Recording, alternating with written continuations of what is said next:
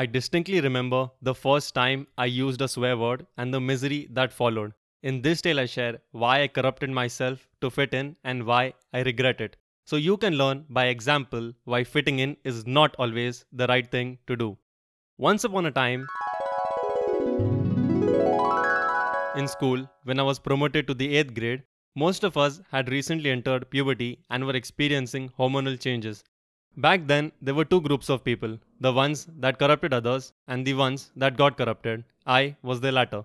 8th grade was right around the time where a lot of people started swearing casually in my school, to say the least. Everyone acted as if it was cool to swear, and if you did not swear, you were considered as not cool. On the first day of 8th grade, I walked into the classroom unaware of a single swear word. I found an empty bench and sat on it hoping to see some familiar faces. I only had three friends and was hoping my three friends would be put into the same class as me. Unfortunately, two of my friends were put into different classrooms, but my last friend was in the same class as me. Usually, picking seats on the first day is a permanent thing. However, my friend arrived late. So I could not save a seat for him and we were not able to sit together. I saw my friend making new friends with the people around him, whereas I struggled. I had to make the best with what I was given, but because of my introverted nature and corrupted partner, things are not smooth sailing for me. I noticed my partner cuss every passing second on almost anything. Time passed and loneliness crippled me as I had no one to talk to in the class full of strangers. I realized major friend circles in class were corrupted and only talked about filthy stuff. Back then, I thought I had no choice but to corrupt myself because I wanted to fit in so badly. A few incognito searches later, the next day, enriched with my new vocabulary of swear words, I went to school. I then swore for the first time. It felt weird at first, and my conscience told me it was wrong. I swore a few more times that day, casually hoping to look cool.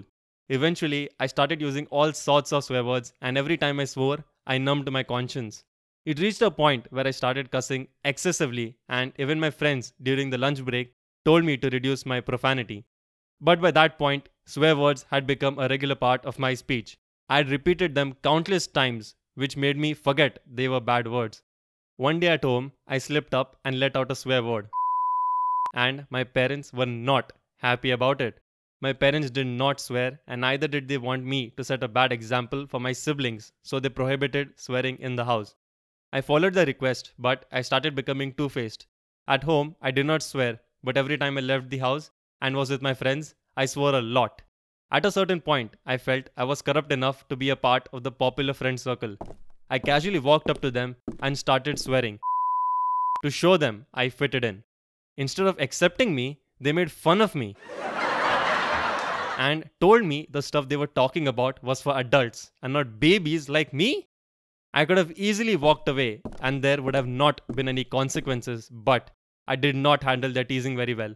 I started using very vulgar language to offend them. But instead of them swearing back, they began fighting. I knew I could not handle all of them on my own, so the most sensible thing for me to do was to escape. Instead of escaping, I hit one person hard and began running.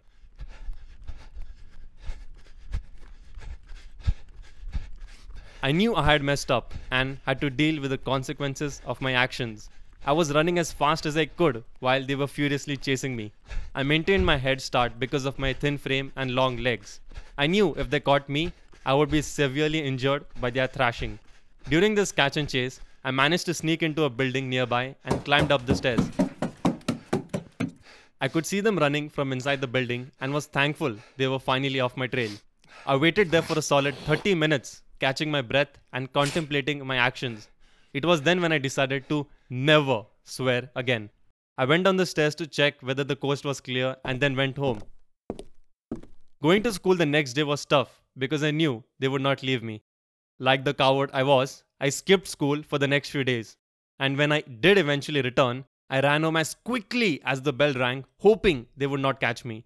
It was a traumatic experience for me, constantly living under the anxiety of being caught and being put in a corner.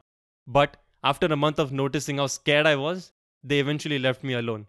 Swearing did not improve my life in any way. More often than not, it put me through unnecessary misery. I feel one can convey one's thoughts and ideas without the use of swear words. If you are an older person listening to this, you already know what I am talking about, as the novelty of swearing has worn off for you already. If you are a younger person listening to this, always remember swearing is not cool, irrespective of what your peers say, and more often than not, it will cause you more harm than good.